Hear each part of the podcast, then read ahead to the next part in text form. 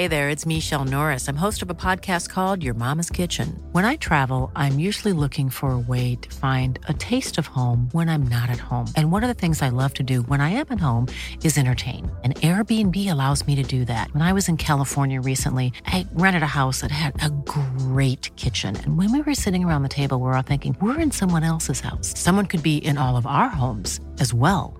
If you have a home, but you're not always at home, you have an Airbnb. Your home might be worth more than you think. Find out how much at airbnb.com/slash host.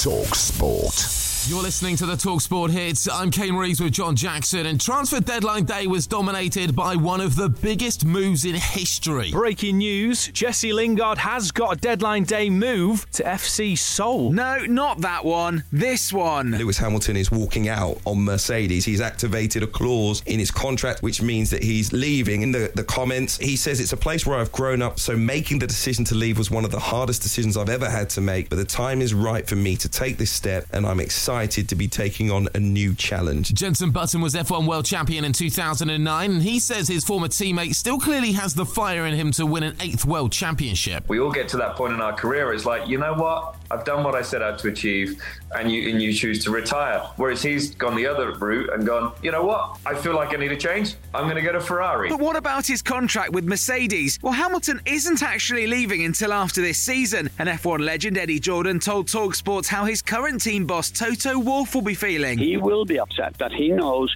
that one of the key ingredients that he has to try and win yet another world title would be with Lewis because it's still early days for George, but Lewis is the key. He knows how to win championships. He's won seven already. One thing's for sure Drive to Survive will be pretty spicy this year. Check out more about the move at talksport.com. Now, the football transfer news was pretty tame in comparison, but Fulham did eventually get Chelsea to loan Armando Broja to them, and West Ham ended up just getting the blame for this one. Saeed Benrahma. This is uh, an incredible turn of events. He was off to Lyon, deal agreed with West Ham. He was even pictured earlier today, Saeed Benrahma, undergoing his medical in a Lyon tracksuit. The deal is off due to an admin error. Oh, There are loads more deals, too many to mention here, but thankfully we've got them all on our transfer blog at talksport.com. You're welcome. With all the transfer talk, it's easy to forget that there were two games in the Premier League yesterday. Although, if you're a Wolves fan or Kobbie Mainoo, you probably won't forget this one for a while. It is Wolves 3, Manchester United 4.